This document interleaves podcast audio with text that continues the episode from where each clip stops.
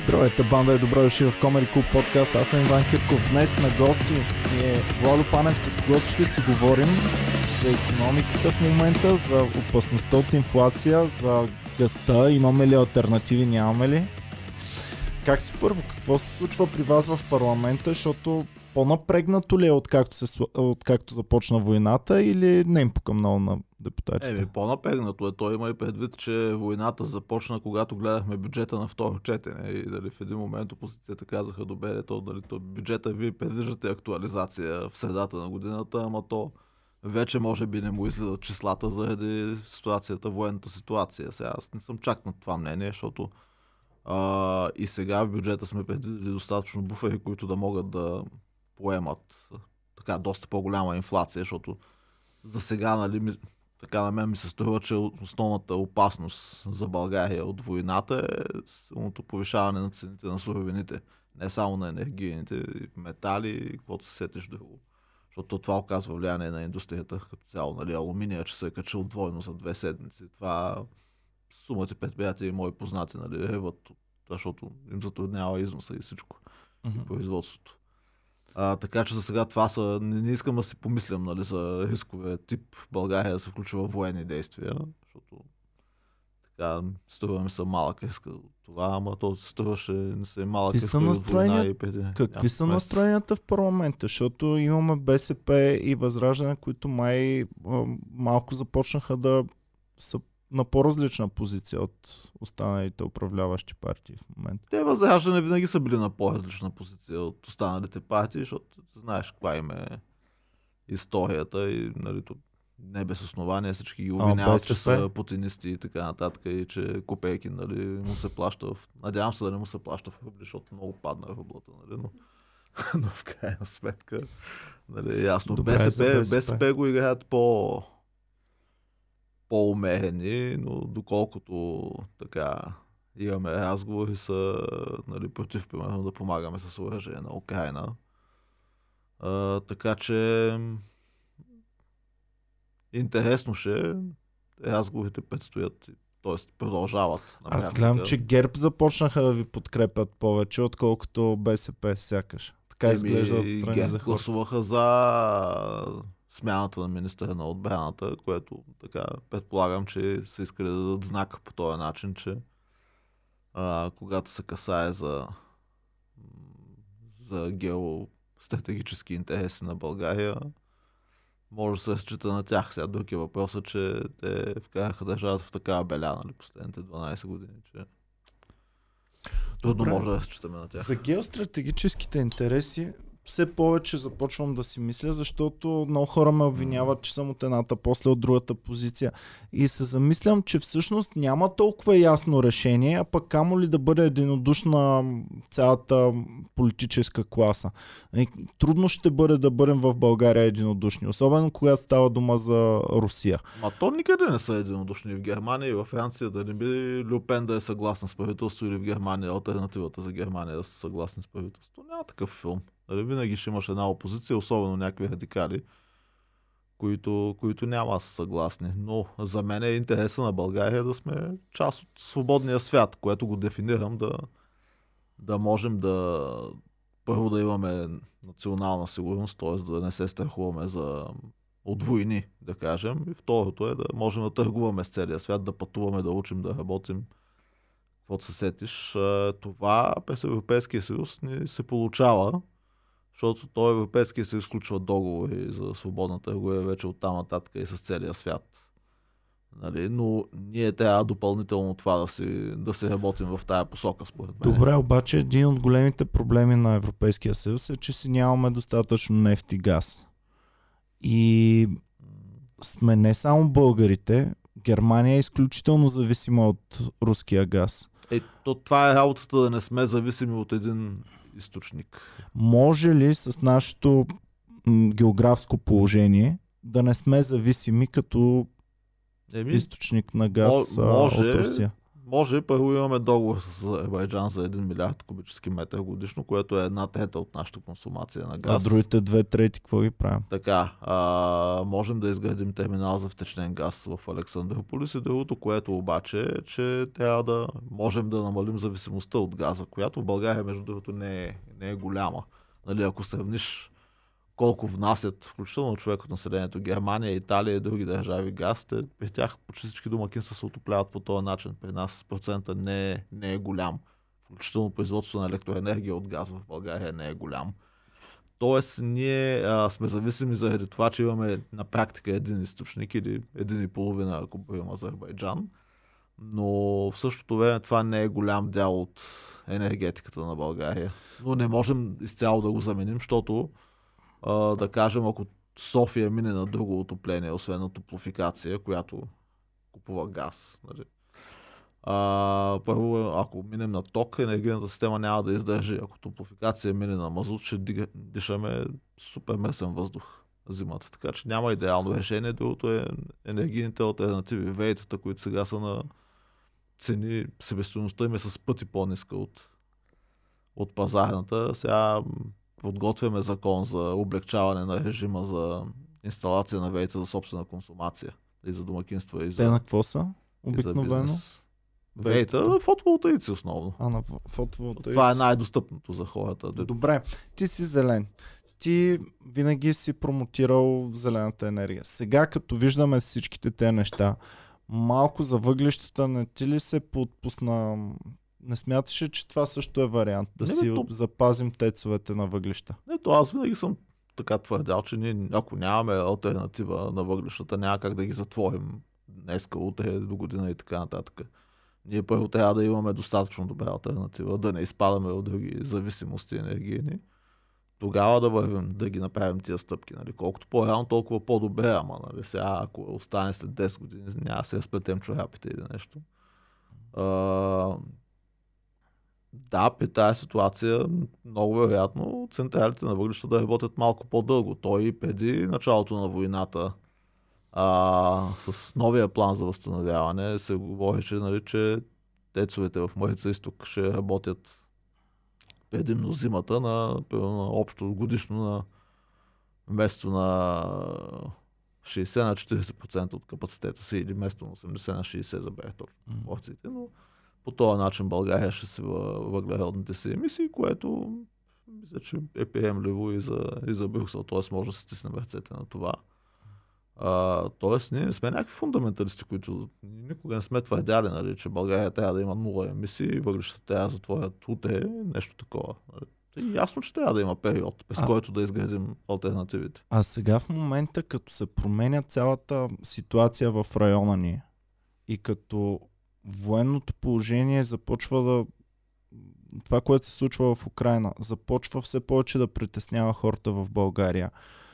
Вие като политици променяте ли вашите възгледи? Започвате ли да не мислите за конкретиката, а да мислите за по-голямата картинка и за това, което може би ще се случи до година, след две години, след пет години, защото започваме да си мислим. Аз до онзи ден мислих, че някакво остане. Европа е що горе е стабилна и да, може би договорки, някакви бизнес договорки или по-скоро подписване на сделки за газ, за, за нефт, да, ще ще, се, ще променят обстановката, ще водят до някаква инфлация малко по-голяма или по-малка, но общо взето това очаквах. Сега изведнъж виждаме проблеми, които не съм очаквал да виждаме в Европа, макар че много хора са го предвидили. Още Хенри Кисинджер в, в China, примерно, е писал за проблемите с Украина, които се очакват.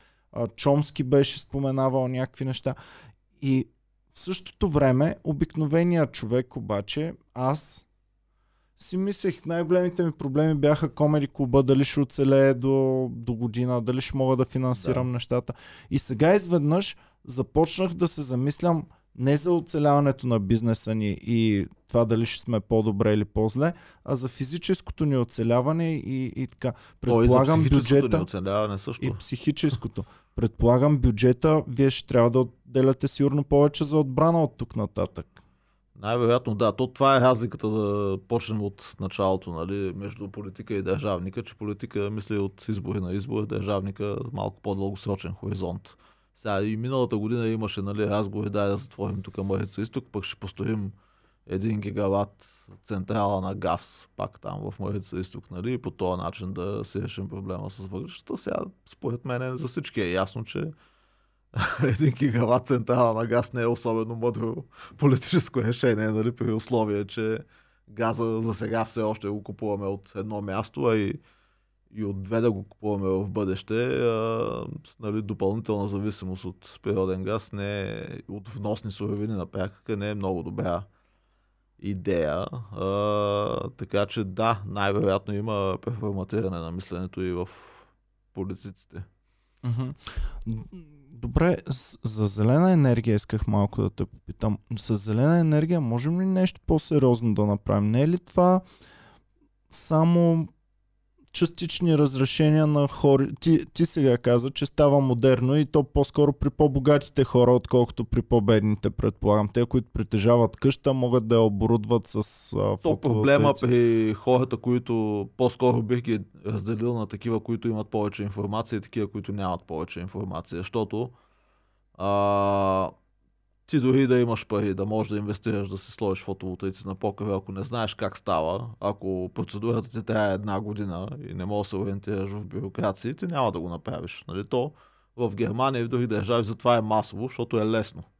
А не защото е просто е ефтино. Намалило ли е нещо съществено това в Германия, ами, примерно? Намалило е, да. И то не само в Германия. А, има и предвид, че там в момента, ако отвориш сайта, който мери въглеродните емисии, 50-60% от електроенергията в Германия се а, от вейта.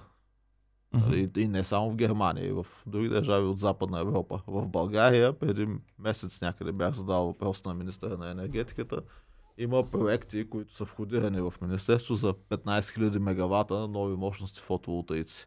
Сега има и преди, че консумацията в България на ток е между 3 и 5 хиляди мегавата, зависимост от сезона и от часа от денонощието. Тоест 5 пъти повече, повече проекти сега. има, отколкото е необходимостта така, на България. сега, нали, фотоволтаиците не работят 100% от времето, те работят 20-25% от времето. Ама тогава ще работят всичките фотоволтаици, Тога, а пък после а, 0. Така, а, така, така че въпросът е, ние хубаво ще инсталираме 15 000 мегавата, ама какво ще ги правим, когато слънцето грее, нали, няма на кой да продаваме Ти ми разказва варианти за консервиране на енергията така, там. Това, с... е, това е другото, нали, което го предложи правителството и аз го подкрепям подкрепяме е голяма част от парите от плана за възстановяване да отиват за едни батерии, които биват поставени около подстанциите на, на ЕСО и по този начин да се съхранява енергията така доста, на доста прилична цена. Тоест, когато фотоволтаиците произвеждат повече през деня, част от тази енергия да се съхранява и да се, и да се харчи, когато когато няма такова производство от фотоволтаици. Тоест, вече като че ли имаме някакви технически решения, които са светлина в тунела, особено при тия цени на тока. Защото ние като сме си го говорили преди, цените на тока са били 200-300 лева на мегаватт час, днес са 800 лева на мегаватт час. А бързо ли вървят иновациите в тази сфера, защото аз нямам представа. Често ли, примерно при батериите за мен в момента е най-интересно. Ти тогава ми разказва, че батерия не означава само акуму... както си представяме един акумулатор там с ам, олово или литиево иони или не знам си какво, а може да бъде просто консервиране на енергията чрез използване на пълнене на вода. Е, това е павец, да. Павец шейха, който се ремонтира от няколко години. А то е интересното е, че имаш в момента състезание между няколко технологии за, за батерии. Дали ще е на базата на цинк, дали на олово, дали на лити или нещо такова а, не е ясно коя ще е технологията и дали ще има една технология, която ще спечели тая, тая Ама борба. не са ли консервативни сектори това, където не стават тук така огромни скокове и огромни Ми, промени? Виж, обикновено е така, обаче когато цените на тока ти се дигат с пъти, тогава а, обикновено имаш и по-бързо развитие на технологиите, просто защото е изгодно. Да, Добре, сега мислиш. Европа е принудена тя да даде иновацията за първи път от много време, защото всичките ни иновации идват от Штатите и, и, и от Азия. И от Азия обаче те не са толкова притиснати до стената в момента. Всъщност това стока се случва в Европа, случва се на нас. А, забелязах, че Европейската комисия искат да започваме да произвеждаме повече чипове, защото има проблем с чиповете в, в да. света, особено с тайванските, каквото може да се случи сега. А, има ли въобще потенциал Европа да прави такъв тип иновации? Европа има потенциал. Въпросът е, че Европа е затънала в бюрокрация от доста време. Насам, десетилетия, може би. И то и за това иновациите основно се реализират в Штатите и в Азия, нали, Китай, Япония, Корея. Просто защото там наистина имаш по, по-голяма свобода, включително и на пазара. И тук, нали, това и предния път, мисля, че го бях казал, пишем и сме царе на стратегиите, визиите и всякакви документи. Ама след това, като тръгнем да ги прилагаме, никакви не няма, защото сме на практика плановици някакви. Там, нали, Брюксел, за тях говоря, че нали, те убиват европейската мечта по този начин. Сега, нали, тия еврофондове, които ги раздават така на кълпак, на практика те закрепиха диктатори като Орбан и подобни. И нашия Бойко, нали, защото като раздаваш милиардите от турбичката, без оглед на ефективността и на нищо, ти реално си купуваш изборите. Не като плащаш нали, на хората по 50-100 лева на глас, ами като плащаш на медиите за медийно отразяване на еди кои си еврофондове, като построиш площадка в селото Хикс и така. И, и според мен това е един голям проблем на Европа, който в момент на криза бихме могли да се го разрешим. Не са ли само пожелателни? Аз това, което наблюдавам, ето сега и теб те питах как можем да разрешим проблема с енергетиката и ти ми казваш, има планове, може да се направи това, може да се направи не, не, това. Хубаво конкрет... не се прави. Не, не, конкретно ти казвам, има 15 000 проекти за 15 000 мегавата вейта. Ако те, ако режима там бъде либерализиран, така че по-лесно да бъдат реализирани, те не всичките 15 000 ще излязат, защото те, за да се заявят проекта, не са оставили някакво капа, да кажем. Mm-hmm. А, но ако наистина България инвестира в батерии, както се очертава да се случи до година-две, Uh, това ще даде тласък на една цяла индустрия в енергетиката и това ще намали Но тази индустрия, от... както ми я казваш, че тя вече е пренаселена. Тоест, ако аз сега като инвеститор реша те първа да влагам пари в такива фотоволтаици, може би съм закъснял. Много е вероятно да ти откажат, защото нямат мощност за присъединяване в момента. Но когато вече имаш батерии за съхранение, тогава ще бъдат освободени такива мощности. Ага. Така че може да се завърти колелото, но е факт, нали, че ноември-декември търсенето на, на площи за инсталиране на фотоволтаици беше огромно. Сега, сега не знам как е честно казано, но така доколкото се говори с ЕРП-тата, са по-предречиви към проекти. Mm-hmm. Така че, а, може би са усетили и те, че проектите станали а, прекалено много. За Германия, като ми разказва, там предимно те перките с вятърната енергия ли преобладават или фотоволтаиците? Мисля, че са 50 на 50 горе-долу. Ага. Защото виждам, аз съм виждал адски много, аз повече пътувах до 2015-2016, ама виждах адски много перки, но никога не съм виждал полета с фотоволтаици из Австрия, примерно. Напоследък се обеща тенденцията към ага. повече фотоволтаици вместо перки. Ясно. Но да, примерно с пъти повече с фотоволтаиците, които сега се, се инсталират в Германия, отколкото вятърните И пеки, предполагам, че вероятно има да наваксват. България това, че сме още по-на юг, може да е още по-добре. Еми, повече слънцегреене имаме. Сега в Гърция, мисля, че от миналата година има някакъв бум. Ще видим къде ще А те лятото и зимата брутално ли им се а, разминава ефективността? Или... Еми, много се различава, защото... Облаци има ли? Не става си. Едното е облаците, другото е, че деня е по-кратък през зимата. А, деня ще е да. 7-8 часа, пък през лятото е 15 часа. Значи не само днев, дневната консумация, ами също дали е сутрин и дали е вечер. Да, да, то това е големия проблем с фотоволтаиците, че нали, зимата имаш повече консумация. В Гърция не е така. В Гърция, нали, заради климатиците, сигурно лятото имаш повече консумация.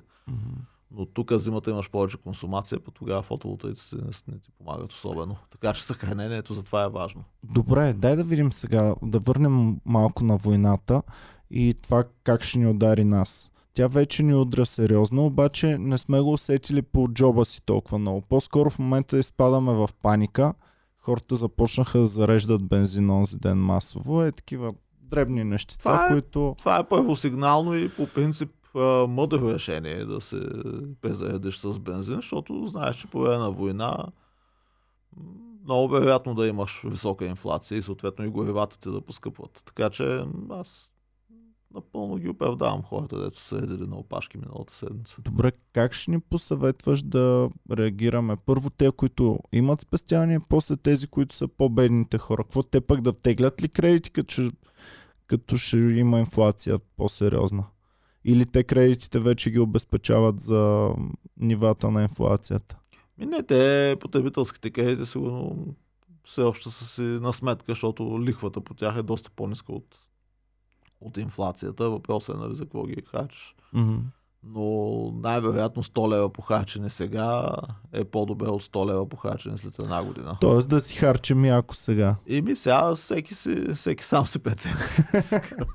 Да бутаме инфлацията нагоре добре. Ами, но, но виж, той има много голяма разлика какво купуваш, защото нали, базовите суровини, нали, ток, горива, е такива неща, най-вероятно ще поскъпват.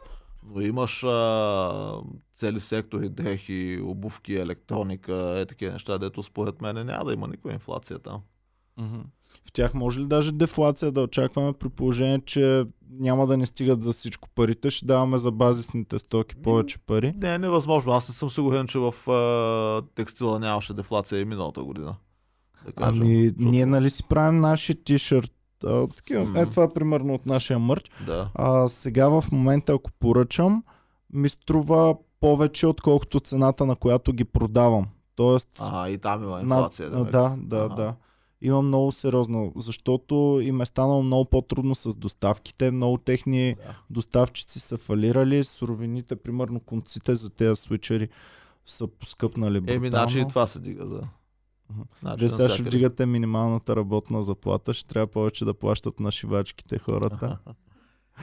Еми, виж, аз се надявам, че и смятам, че бизнес, който е счита на, да плаща на 650 лева на служителите си, нали, не е особено конкурентоспособен, особено при положение, че в България има дефицит на пазара на труда, т.е. вярно е, че в някои малки градове сигурно имаш един работодател и нямаш особен избор. Но в големите не е така. И всъщност в София какво влияние ще окаже вдигането на минималната заплата? Никво. В Еми, малките градове ще окаже. аз одобрявам хората да имат гаранция за повече пари. А В същото То нямаш време, гаранция, защото същото трябва време да имаш работа, за да имаш гаранция. трябва да имат бизнесите някакво поле Да. за, за промяна на бизнес модела си, защото те може да не са лоши бизнесмени. Асен Василев много лошо обижда хората, които... Да, той е малко Като- по-рязък. Не, може да не са лоши бизнесмени. Може да не сега са лоши бизнесмени, но бизнес модела им може да бъде такъв, че ам, работят при условията, които е имало. И изведнъж, като се сменят рязко условията, не че човека е лош бизнесмен, ами просто се е нагодил на Абе, предишните с 60 условия. лева по-голяма заплата не мисля, че е много рязко смене на условията. Добре, нали? да. да. Прав си, добре. Хубаво. А, с, къде да инвестираме, бе, човек? Какво да ги правим, ако има някои пари? Какво, какво да ги правим? Хората се втурнаха имоти да вземат. Сега тази война лично мен ме притеснява дали имотите няма най-накрая да им се спука балона. Много хора казваха няма, няма. Дай да видим Еми, сега. Това е единия вариант. Другия, е, ако сега колко 30 хиляди украинеца ли са ли казаха, че са влезли в България последната А седмица. ти мислиш, че те ще почнат да купуват имоти здраво? То те не са някакви о, бедни, мало неграмотни хора. Те много вероятно да се впишат в пазара на труда и въобще в економиката на България и да почнат да инвестират в имоти, да. А, Нали, така че това би могло да бъде допълнителен двигател за българската економика. Безарабските Сега- българи да се върнат. Не само и украинци, нали? Но сега въпросът е колко украинци въобще искат да живеят в България. Може би това, че сме близки народи е добре за нас. Бихме могли да привлечем някаква част от тях, но предполагам, че повече ще се отидат към Полша, с които нали, са си братовчеди. Или даже братя. С нас са сигурно. Или към Западна Европа. То, нали, Полша така се решава демографския проблем. Колкото поляци са избягали на Запад, толкова украинци са отшли в Полша. И то от преди войната. И сега, нали, колко? Стотици хиляди. А, м- мисля, Нови. че над милион вече стигнаха. В Польша само. В Польша само, да. И... Така че да. Добре. Така че за- това как, как ще се отрази на полския пазар на имоти, примерно. Да. За злато си говорихме с теб. Какъв е потенциал въобще на златото? Толкова ли е сигурно по време на война винаги златото? Всеки по време на война се втурва в злато да инвестира. Еми, според мен да, до голяма, до голяма степен да. Аз съм още от миналата година в началото почнах да инвестирам в злато, сега горе-долу ми излиза сметката. А, мисля, че вече зависи какви спестявания имаш, но ако имаш по-големи спестявания, една част от тях трябва да е в злато. Добре, а бедните хора какво да правят? Хората, които нямат спестявания, които имат кредити, да не се притесняват за кредита си. Ти ако имаш кредити при 15-20% инфлация, ти си цар. Значи вземайте Образ. повече кредити, пичове, купувайте си ефтини дрехи, защото а, ще поевтиняват. Значи, а, за тая хибридна война, която се води информационна война, до голяма степен заслуга в кавички имат и българските правителства от последните десетилетия. Просто защото разслоението в нашето общество стана огромно и бедните хора, както казваш, са голям процент от населението. А, разликата между бедни и богати е рекордна тук за Европейския съюз. И това, че много хора се чувстват ощетени от от прехода ги кара да симпатизират на, на Путин, да го кажем. А, което е проблем за България, защото там пропагандата си действа на макс. Ти помниш още от времето на Съветския съюз, нали, какво ставаше там, как промиваха мозъци. В момента също промиват мозъци фабриките за тролове. Те не са а, мит. Те са си напълно истина. Аз като чета нали, някакви заглавия, включително мои познати, като почнат да ми говорят някакви неща, да се хващам за главата, нали, ама Ама това трябва да го отчитаме, че ние трябва да, да вземаме адекватни мерки срещу, срещу хибридната война. Е, чета, че Путин, как Путин нали, изиграл Запада, като изкупил акциите на руските компании на безценица, след като започнала войната. То няма такова нещо, те акциите на руските компании не се търгуват, как ще ги купи на безценица, като то, то няма търговия на практика, обаче хората вярват. Е, ще нали? я пуснат, е сега ще тръгне търговията. Не, е сигурно. И, я тръгне, я не, нали. Бързика беше, че последния път, като е спяла за повече от 3 дни търговията през 17-та година, се е възобновила след 75 години в Русия, нали. така че да видим. Добре. Ам, за теб лично има ли някакво притеснение сега, като гледаш ситуацията? Ти ходиш в тези региони, даже скоро си ходил пак в третия свят, обаче въпреки това ние сме тук свикнали на, някакви, на някакъв ред, на, да ни е що горе сигурно. Ти лично къде виждаш най-притеснителните моменти с войната? Чух се с теб и ми каза, че не вярваш скоро да се разреши конфликта, защото аз смятах, че скоро ще тръгнем към разрешение. Аз смятах, че съвсем скоро вече ще постигнат някаква договорка, каквато и да било тя, която ще направи Путин с високо гордо дигната глава да може да приключи конфликта, да покаже, ето виждате, ако не ме слушате, знаете какво ще стане. И оттам нататък ще започнат да се преподреждат нещата, пак да се подписват един по един договори с Русия. Сега Ти възможно, ги виждаш? възможно е въпросът е, нали, Путин а, при какви условия би успял да каже на, на руснаците, защото на него това му е важното. Пред руснаците той да е победител във войната, нали, независимо от крайния резултат. Медиите там да внушат, че Русия побеждава в тази война. Обаче, нали, какво, какво значи победа? Нали? Ако те искат да инсталират марионетно правителство в Украина, това очевидно няма да е добра сделка за Зеленски, който нали, ще се загуби властта. Ако искат Е, нали, Зеленски да... не го виждам как ще си остане на власт. Просто... Да.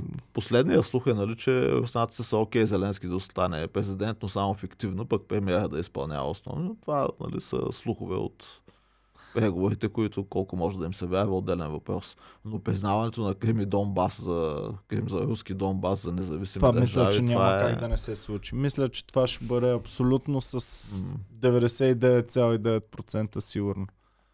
Че ще се Ще видим, но това са тежки хапчета за преглъщане. Сега вече въпросът е обаче на останалата част на Украина, какво може да й се обещае. Окей, няма да влизат в НАТО, но в Европейския съюз ще имат ли право да влязат. Е такива неща, защото Русия Тя е малко в положението на Германия след Първата световна война, нали, притисната в ъгъла с най-малката територия от, нали, в конкретно в Русия от, от много време, от преди царско време, нали, без Украина, ако, ако я борим. И тя фактически... Пак нали, не има малко територията, да ти кажа. престижа им страда изключително много. Нали? Те искат да се върнат величието по някакъв начин, което е невъзможно да се случи, защото те са, нали, по, ако и по економика ги сравняваш, но не само по економика, и по население да ги сравняваш, те вече са така преди 100 години са били наравно с Китай, сега са 10 пъти за тях. Нали, сега с економиката на Испания, примерно, което нали, няма как да ги постави на масата на най-големите. Нали, освен с чрез яденото оръжие. Ами на мен кофтито ми е, че те губят в момента от санкциите, които правим. Но ние също губим много европейците. Ам, Ами ние. Американците се кефят, долара се вдига, дори въпреки, че те май не искат а, скъп долар, но в момента ние като нямаме избор с кого да търгуваме, що да не им е скъп долара. То ние нямаме и много голям избор какво решение да вземем в момента, защото нали, ние ако кажем окей, нали, нека Путин да се оправя с Украина, там ние няма да се месим, няма да налагаме санкции за Европейския съюз, говоря не за България. Ние нямаме много думата в тази ситуация. Нашата цел тук е да успеем да економиката да я адаптираме към тази ситуация, така че в крайна сметка да излезем възможно най-добре от нея. А, ако оставим Путин да се разправя с Украина както намери за добре, то след това кой идва? Идва Молдова, след това идват, идваме ние на практика. Защото, Е, нали, надяваме се нагоре да завие. Има там три малки и после Финландия. Ми те са доста русофобски настроени, за разлика от нас, нали, като гледам общественото мнение. Нали, са... Ма тук имаме един буфер Румъния, които също са русофобски настроени. море нямаме А. буфер. От Варна ли ще не? Варна, ми не знам.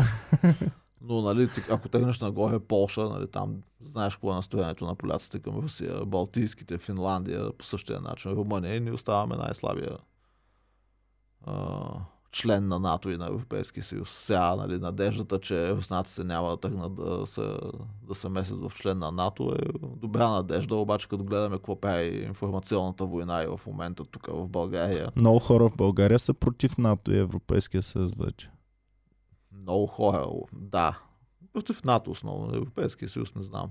Сигурно всички българи имат познати, които работят в Европейския съюз. Какво значи, ще отидат на референдум да гласуват хора, познатите им да се върнат тук. Ами общото настроение на хората, които са про-Русия е, че ние трябва да напуснем НАТО и Европейския съюз възможно най-скоро. Да, ама според мен тия радикали не са чак толкова много. Нали, за НАТО може би са малко повече, ама за Европейския съюз по-скоро не ми се вярва. Ами а има и хора от твоето поколение, малко по-големи от теб, Има естествено. които даже се възползват от Европейския съюз и така нататък. Но остане ли дума нещо за избор, казват ми да, що да не. Били сме в, в, в руското влияние, беше си по-хубаво едно време. Е, По хубаво. Байтошово време беше Добре, по-добре. Точно беше по-добре. Не знам колко е било по-добре. По-скоро знам, че не е било по-добре. А, Защото и ние сме живяли по това време. А, и това е опасното, нали? Ние ако успеем да така за Европа говоря, ако успеем да съхраним Украина като независима държава. Нали? Тук не говорим за Крим, за Донбас, така нататък. Така, огромната част от Украина се остане независима държава с независима външна политика. Окей, могат да обещаят, че няма влизат в НАТО, да се го пишат в Конституцията. Това няма проблем. Въпросът е да... Ако Украина бъде съхранена, тогава нали, руският апетит няма да тръгне към нас, което е един вид застраховка. И затова за нас е важно да подкрепяме в момента Украина, макар че най-доброто естествено е войната да спре още сега и да няма повече жертви. Защото нали, за какво ги правим всичките тези неща, ако хиляди хора умират всеки ден. Ами е. ужасите, които ни дават, а, аз не мога да си представя, че руския народ е за тези неща, но, но огромното затъмнение, което имат там и, и Значи- нашата, нашата пропаганда също тук. Сега знаем ли тези ужаси, които ги гледаме, реални ли са, наистина ли е така в Украина или просто пропагандата вади някакви стари кадри от някъде. На мен ми пускаха линкове към а, руски телевизии какво излъчват в момента. Положението е страшно там. Нали, според тях война в Украина няма. Нали, Путин влиза да ги освобождава и така нататък. И, нали, само фашистите трепят тяхното се население. Да. нали, за да предизвикат Запада да им помага.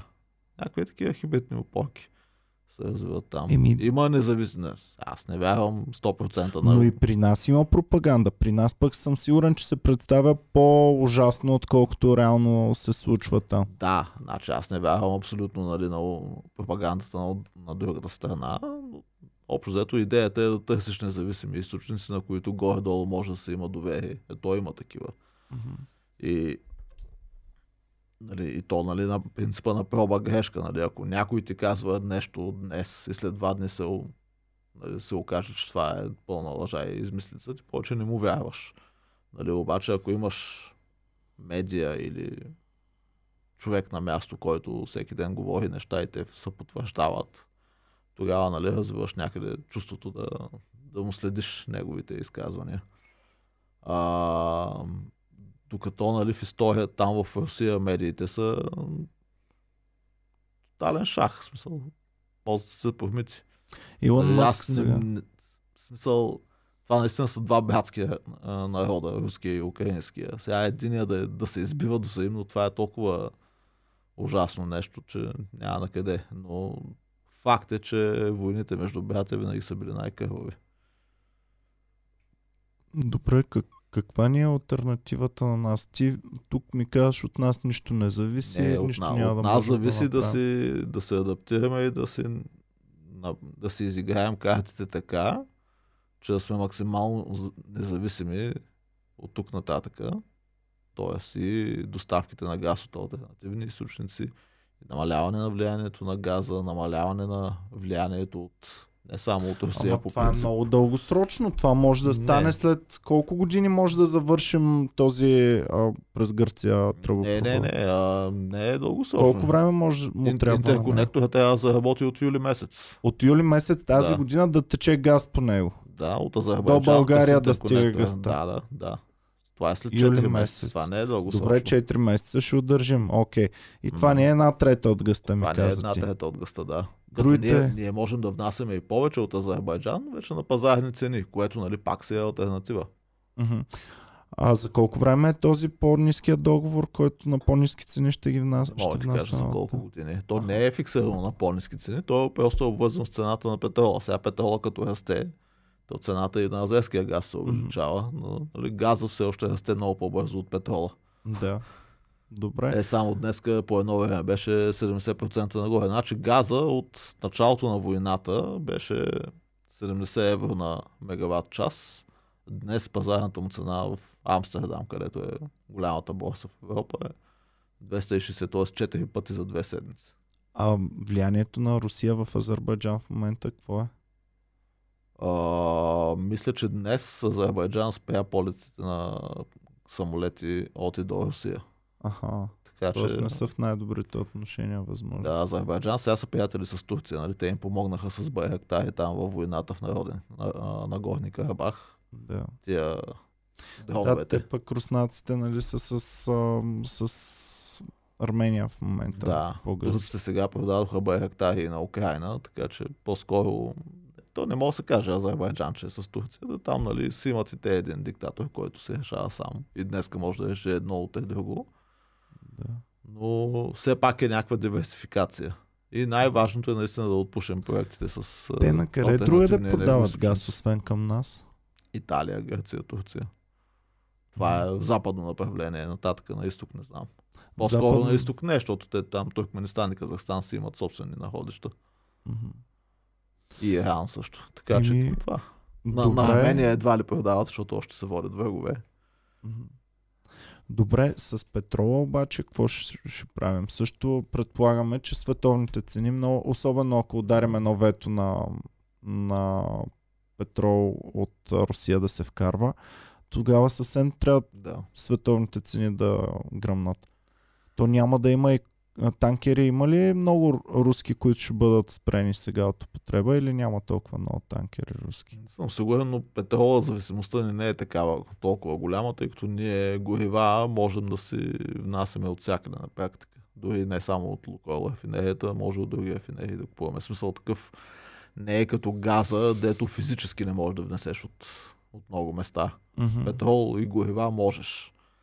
А другото при И световните доставки са достатъчни, за да не повлияем мега много. По-скоро да. Сега другия, другото нещо при петрола, при горивата въобще на бензиностанциите, защото това вълнува хората е, че то голямата част от цената на, на бензина, на дизела се формира от акцизи, ДДС и така. А и, и разходите на бензиностанциите, търговските разходи.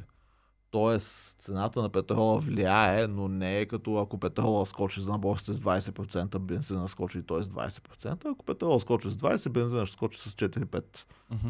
Не, да, че е малко. вие акцизите не можете да ги намалите така или иначе, защото пък тогава бюджета няма с какво да го пълните и пак нов проблем ще се създаде. Не, не е точно така. Значи, принципно, бюджета в момента е, според мен ще бъде на доста сериозен плюс тая година, защото когато имаш инфлация, растат приходите от ДДС, защото нали, ДДС цъка 20% от Мгм. всичко продадено. Отделно ти имаш а, миналата година, което не е коментирано още, приходите от въглеродни емисии. Там цената отиде на 90 евро по едно време. Сега е 60-65. А, приходите от въглеродни емисии са ти 3 милиарда някъде, които отиват в фонд сигурност на енергийната система. Тоест ти пари за... А, плюс, нали, че държавните енергийни компании също правят някакви огромни печалби. Защото, нали, цената на себестоеността на вецовете на Аецко Злодой, на включително на Марица Изток. Тя не се е повишила. Обаче продажната им цена е с пъти нагоре. И ти имаш едни много сериозни буфери, които ще за сега помагат на бюджета доста добре. И според мен ще, бюджета ще оцелее заради това. Другото е, че новия бюджет предвидихме двойно увеличение на разходите за капиталовите разходи. Това е строителство на някакви неща. Тоест, ако ние, според мен, ние няма да имаме физическата възможност да ги извършим тия капиталови разходи. Ако спестим от там няколко милиарда, смисъл пари има в България. Добре, бе. Бюджета е последното нещо, за което се притеснявам в момента. Нали? Хубаво. А за какво се притеснявате в, в, сред партията и въобще в парламента? Какво повече ви притеснява в момента? Освен войната и освен бюджета. На мен лично е, освен така физическата война, ме притеснява хибридната война изключително много, защото нали, като ги слушаме нашите колеги от Възраждане, ситуацията е изключително тежка и като гледаме настроенията, нали, въобще опорките, които се спускат, които нали, се публикуват по някакви сайтове. Тая война, информационната, е изключително важна за мен и това е най-тревожното нещо в момента. Ми, Битката за умовете и, сърца, и сърцата на българите. Умовете и сърцата на българина, аз ти казах, че по мои наблюдения адски много българи са спечелени от, а, 100% е така. от а, каузата за... Но Не, пак ти казвам, това е вина и на правителството до сега, не е само на пропагандата. нали? Защото правителствата направиха така, че разслоението в България между бедни и богати да е толкова голямо и този проблем трябва да Добре. Америка не е ли също виновна, защото и тя се дъни постоянно последно време? Всички се дънят в последно време. Нали, Брюксел е класическия пример нали, на бюрократщина, дето всъщност с повечето си действия подпомагат диктатурите. Така че нали, те, те да не бъдат са идеални там чиновниците, дето Тогава как да убедя планове. нашите хора, че въпреки, че Брюксел се дъни, въпреки, че Байден се дъни, въпреки, че Америка въобще като държава започва да се дъни вече тотално, как нашите зрители да бъдат настроени про в тази Значи посока? за мен най-важното е при какви условия ние можем да търгуваме и да ходим, да работим, да учим, да пътуваме свободно. За мен е важно какво можем да говорим. Сега, аз не знам свят. дали ще мога да, И да говоря говорим. напълно свободно, ако някой ни завземе тук. Да, свободата на търговия, на говорене, на пътуване, на учене, на работене. Това е най-важното за мен. Това Европейския съюз в момента ни го гарантира, че и отгоре. От там нататък ние трябва да се възобновим и да увеличаваме търговските си и всякакви други отношения с целия свят. Извън Европейския съюз включително. И това е нашата работа. Тогава не ни интересува Брюксел какво ще говори и така нататък. Нали, защото ние няма да разчитаме и, и не би трябвало, не е правилно да разчитаме на подаянията техни. Не бе, не на подаяния. Въобще като цялостен механизъм, самия Европейски съюз вече из- изпада от състезанието в света. Значи, да, факт е- Китай дърпа нагоре здраво. Китай вече е изравнил целия Европейски съюз по брутен вътрешен продукт. Тоест, ако Европейския съюз преди беше най-големия възможен партньор на една голяма държава и велика, за търговски взаимоотношения и въобще някакви взаимоотношения. В момента вече този най-голям партньор става Китай, а пък съвсем скоро Китай ще бъде лидера, който той трябва да си търси партньорите, които му съответстват. Така, затова ти казвам от началото. Ние трябва да се адаптираме в тези условия, в които света работи в момента. Война, набиращата мощ Азия, не само Китай, цяла Азия, и, нали, Индия, Индонезия и така нататък, те въобще не са малки Да, Индия, икономики. Индия е минала, не, не е минала, Така. ама наближава Германия Така. вътрешен. Така, ние трябва да се адаптираме към тия процеси и да се възползваме от най-доброто от всички, но според мен е играта ни е в Европейския съюз, доколкото това ни гарантира огромна свобода. Ама техният възход на източните държави, на те големи, огромни, те не са империи, защото не завладяват, ама, ама по население надминават всички империи. И. На Китай и на Индия възхода не е ли опасен за нас, защото тези възходящи тенденции в економически план няма ли съвсем скоро да се превърнат и в, и в а, военни тенденции? Тоест, тяхното економическо преимущество да го прехвърлят и в военно преимущество. Най-малко могат да го прехвърлят в политическо специално Китай, защото нали, те могат да изнасят авторитаризъм по целия свят. Нали. Воен... Те са започнали малко Да, или много. военно трудно нали, ще превземат България според мен нямат и такъв интерес. нали, имат да си така. един наемник Русия, който ако сега им Така. стане най-добрия партньор, могат да са перфектен Така, но индустриалист и, и Така, за мен Китай са опасни точно заради свободата на словото автокрацията, която нали, чисто културно могат да налагат, не с сила, с мека сила, както се казва.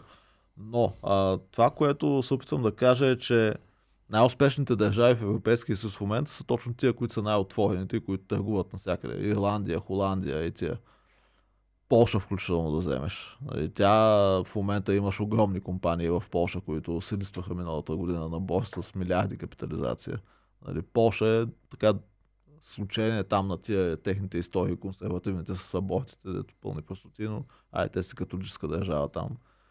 Се, не да се решават, нали, правата на хората са изключително важни и на жените специално, но чисто економически се развиват доста добре. Така че а, ако погледнем техните примери, колкото повече търгуваме, колкото повече пътуваме, толкова повече дори в Може да постпандемичен всяка свят, който пандемията ни показа, че търгуването пък също не е до безкрайност. да, Глобализацията също не е до безкрайност. Сега войните могат да имат сходни последствия, ако Европейския съюз се затвори. Виж как се изолираме с Русия. Те, руснаците сега подкр... казаха кои ще ги подкрепят Да, виж, явно. дългосрочно затваряне не е опция за никого. Защото затварянето води до бедност. Това сме го играли този филм. Северна Корея го играе от колко години.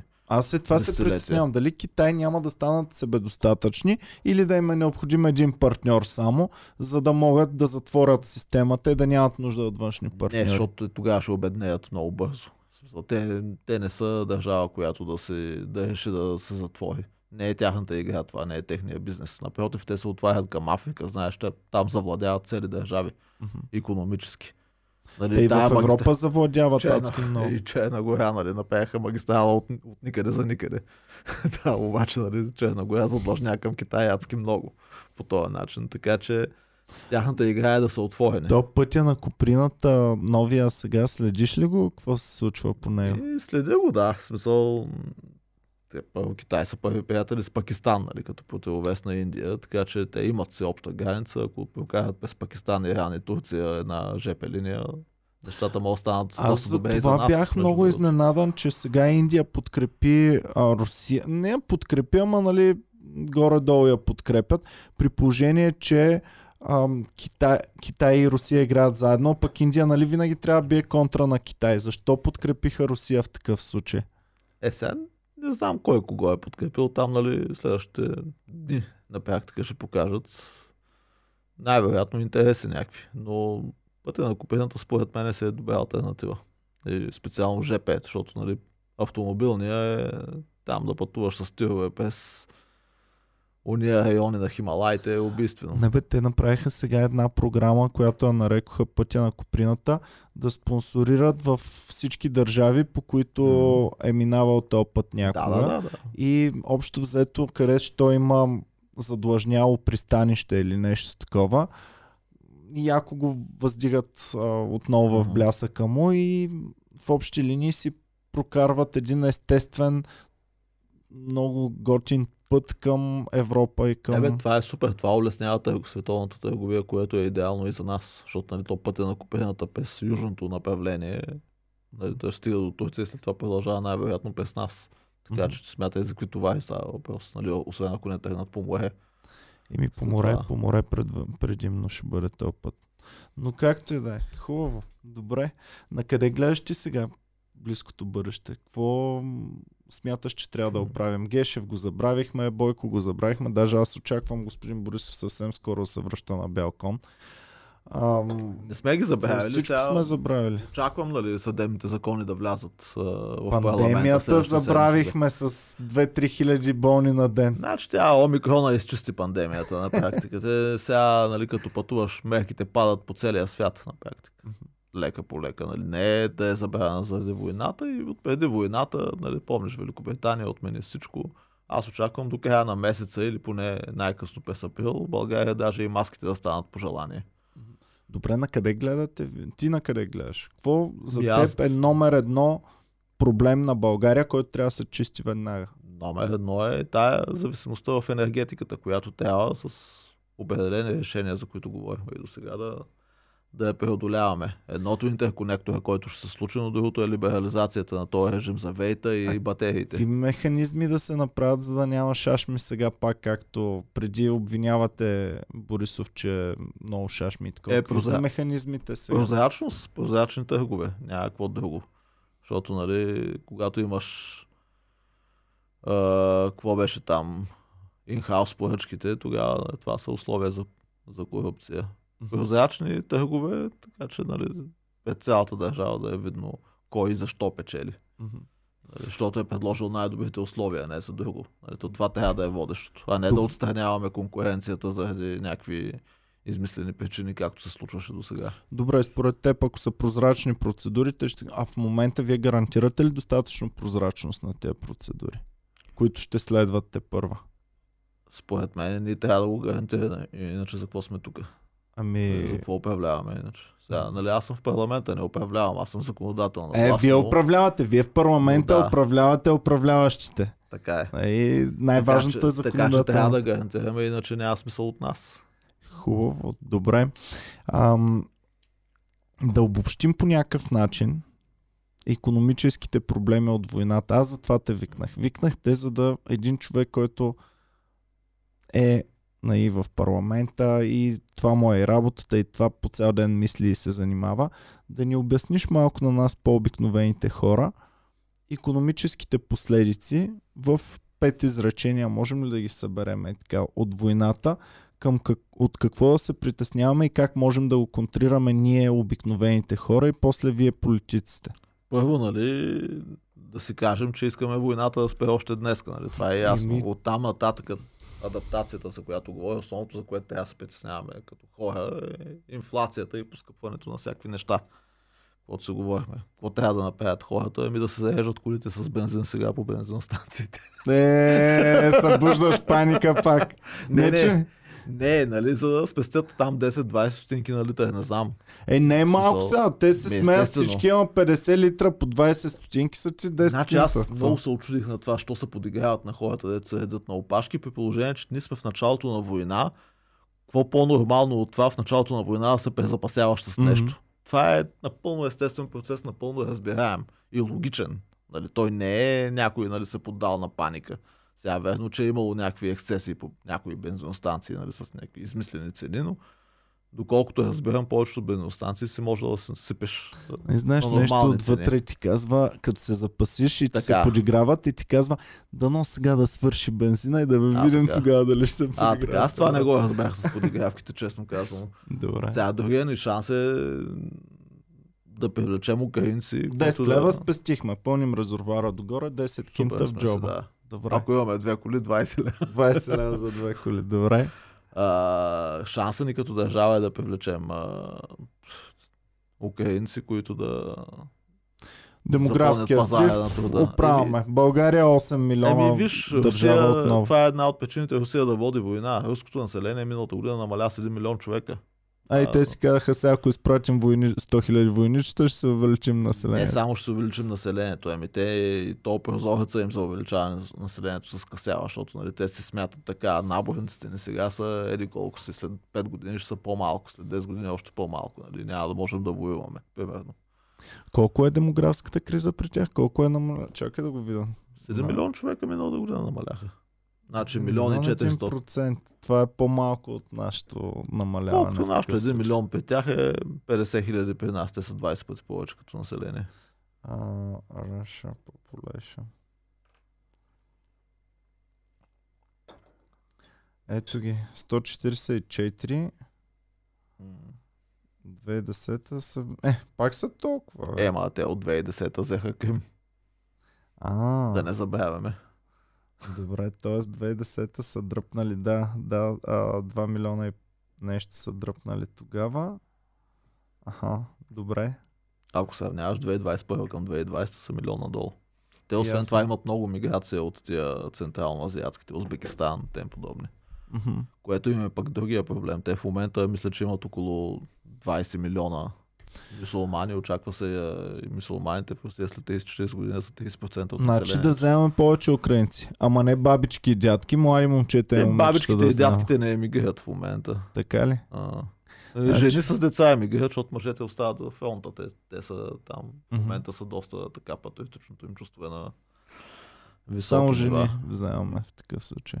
Еми жени и деца, те такива емигрират и навсякъде, и в Полша. М. Така че, Ох, много тегаво, много тегава тема. Добре, значи едната, единия а, проблем разрешен, другия проблем разрешен, повече хора ще имаме в България, друг- макар че те до България колко само 30-40 хиляди или колко бяха дошли. Което Еми. ако бяха, ако бяха, между другото, от Близкия изток бежанци, възраждане ще щяхме да кажем, не, махайте ги. Сега ти ми казваш да ги вземаме с отворени обятия. Ами, виж, а, Не то... сме ли много расисти, наистина, дори и в това отношение, в отношението към хората, които бягат от война? От... Расисти сме, естествено. Аз лично не съм, но Като общество като говоря. общество сме расисти. И не само ние. Но това е факт. Сигурно трябва да се работи върху него, но е така. Добре, хубаво, разрешихме ги тези два Но проблема. Какви украинците, знаеш, те са славяни, православни. Така, По-хубаво е от нас. Министър Бият се много, кличкотата гледа какво правят. Министър-председателя, както каза, добре образовани за разлика от другите емигранти, което нали, Не. не беше много политически коректно. И, нищо се, няма пък сме чак толкова политически коректни. Добре, други последици Да. от войната. Ти ми казваш, че положителни последици за България за момента. от Едното е това, другото е, че ние си, сме се послали за сега добре с това, че наистина имаме изключително добри резерви в бюджета. В смисъл това, което говорихме и за фонд сигурност, милиарди, където има в него. Така че, примерно, скока на цените на на горивата може да не, да не окаже такова влияние върху цените на електроенергията и за домакинствата, и за бизнеса, просто защото можем да се компенсираме хората ми- с колкото си искаме. Ти ми нарисува бати картинката за България в момента. България цъфти и преуспява. Не, не цъфти и преуспява, но можем да плуваме доста добре в тази ситуация, според мен. Добре, друго няма ли нещо негативно от цялата работа за нас? Най-негативното е инфлацията, за което Инфлацията говорим години. говорим, ама ти каза, е, тя пък ще напълни бюджета, тъй че... Е, инфлацията, както и в парламента казах, тя е приятел на бюджета и враг на хората. И то е така. И тя ще Е, бъде взема враг от на нашото джобче и слага Така е. в... Жалко, че не можете да печатате парите, съвсем да ни извадите от джобчето. Да, но а, това, което е доброто на тая ситуация е, че наистина спешните решения вече за всички е ясно, че трябва да се вземат бързо за диверсификацията. Докато до сега нали, си стояхме турски поток за 3 милиарда лева, който, нали, пак, през който пак караме руски газ, обаче през Турция, а не през Украина, нали, което стимулира Путин по някакъв начин да, да започне войната. Сега вече според мен всички трябва да са наясно, че ние трябва да имаме нови търсета, но и нови източници на, на газ. Не просто нови търсета само. И освен това, диверсификацията въобще на енергийните източници да не зависим толкова от газа. Добре, това за обикаляне на Украина от двете страни, от север и от юг. Аз си мислих, че той се е отказал едва ли не от Украина и я заобикаля в момента. То какво означава? Означава ли, че още като е стартирал проектите за заобикаляне на Украина, си е казал давайте да ескалираме нещата с Украина и да видим какво ще стане. Според мен да. И другото, което е търпането на резерви в Русия. Те бяха стигнали 600 милиарда долара резерви. Сега половината от тях не могат да ги използват, защото ги блокираха веднага. Но факт е, че Русия има сериозни резерви в момента. Сега, нали, негативното при тях е, че армията им не се оказа толкова непобедима, Това е колкото се мислеше. Половиния брут, брутен вътрешен продукт са им 600 Да. милиарда. Да. Това са бюджета за колко години? За 3-4 години сигурно. За 3 Те не, те не могат, нямат достъп до всичките тия пари. Така Мгм. че не, сметката не е точно такава. Мгм. Както виждаш, ако беше такава, работа нямаше да пада. И лихвите им нямаше да станат 20%, колкото станаха миналата седмица. Да. Ими, хубаво. Нали, при тях хубавото е, че имат поне централна банкерка, която е на мястото си. Така Добре, гледаме работа. напред. Ние българите какво трябва да правим гражданите?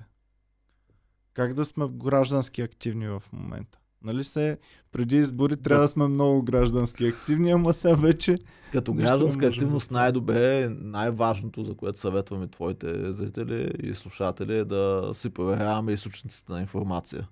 Много старателно, защото много е лесно да станеш жертва на пропаганда. аз от двете всички страни. са крайни в момента. Аз не виждам нито един Да. човек, който да е много балансиран по средата. Така е, то е много трудно да се по средата, защото ще те изядат твоите, нали, в един момент, но търс- търси си източниците за информация. Това е изключително важно, включително и за психическото здраве на човек. Нали, защото иначе попадаш в някакви филми, дето няма излизане от тях. И другото, което е бизнес as usual. В смисъл, бачкай си, каквото си имаш и това ще мине. Както Ами, се казва на мен ми е много трудно да се занимаваме с комедия в момента, при положение, че Не, ма ето ти си имаш ниша разговори за по такива теми, по-сериозни, което Еми, също е окей. да, в по-тежките моменти гледам винаги да, да видим какво точно се случва. Освен това и да не забравяме, че света е оцелял, защото се е смял. Тоест, Абе, дали Има- се е смял, бе? Дали се е смял света? Е, сега Зеленски, той е комик също, комедиан. А, Еми, виж в момента комедиан. може ли той да пусне някакви шегички според теб? той не може, обаче, виж комедиантите как а, убират симпатиите на хората. Кафе рейтинга на Зеленски света в момента. Еми, Гърти да. мивки просто. М. Нали, е на този човек. Така че пичове повече, да, никой да не съм видял да се пресмива на комедиантите. Това е сериозна професия. Абсолютно, абсолютно сериозна професия. Виж, Чарли Чаплин по на Втората световна, той е дигнал морала на американците тогава. да. Добре, хубаво. Благодаря ти много, че ми гостува. Ще следим ситуацията. Ако нещо изникне извънредно, пак ще да, си то поговорим. утре сменят Аз искам да видим и другата гледна точка, ама не мога да намеря економически експерт от другата про, проруската страна, който да викна и исках някой път да ви направя тук нещо като дебатче. Завах с фака. Еми да, да видим и двете страни. Защото пък другата страна също са убедени в правотата си. Най-вероятно да. И ми е много интересно двама експерти да чуя. Защо въпросът е да анализираме каква е ситуацията и да извлечем и да взимаме правилните решения за България в крайна сметка. Защото на нас, като, на мен като депутат, нали, това ми е работата. Да убеждавам хората да взимаме правил- правилните решения и в крайна сметка България да излезе с една идея по-добре от ситуацията, с- отколкото може да излезе. Абе, ма ситуацията е, че винаги сме едностран... гледаме едностранно. Аз, Ма не, колкото то да фен- гледам фен- западни медии, Не, то фен, Супер фенщината е, нали, гледаш се по телевизора, анализираш си, мислиш си, говориш си и така нататък. Вече като стигнем до вземане на решения. можем ли това да е под, поддържаме малко по-топли отношения и с Русия в крайна сметка? Значи, според мен ние трябва да поддържаме добри отношения с целия свят. Сега, точно в този момент, когато нали, Русия е нападнала Това е ясно. След Украина, като това се това е проблем. След като това се изчисти, според мен, естествено, че трябва да поддържаме добри отношения. Добре, ми айде, благодаря ти още веднъж. Благодаря на вас, че гледахте пичове. А, какво ви кажа? инвестирайте да си напълните резервуарите с бензин, инвестирайте в злато. Още може ли или край свърши вече златото? И сега... Не, не, а, злато, лютеница и кисели краставички. Добре. Кисело зеле. И брашно. Брашно е пшеница в момента да, и много ориз, защото трудно се разваля, мисля. А това е моята тема. Аз много обичам ориз. Съм Да. запасен. Виж и там в кашона какво има. Аз имам един Пълен е приятел, целия то не е ориз. само един приятел, дето се държи, нали, там военновременни запаси от всякакви такива неща, включително кибрид и така нататък. Мгм. И си ги сменя, нали, през известно време, но трябва да го питам сигурно и леща държи също. Е, такива неща. Умен човек. Аз развалих едни лещи и бобове по такъв начин. Сега Ема, не се запасявам Ама ти вече. трябва, нали, да ги въртиш. Ами да, ама трябва много, добра, много добър график да имаш, кога да, Да. ги вкараш в употреба старите и да изкараш и Точно да така, вземеш новите. Добре, Ето, Благодаря си ви. е цяла наука. благодарим ви много на всички. Чао и до скоро. Обичаме.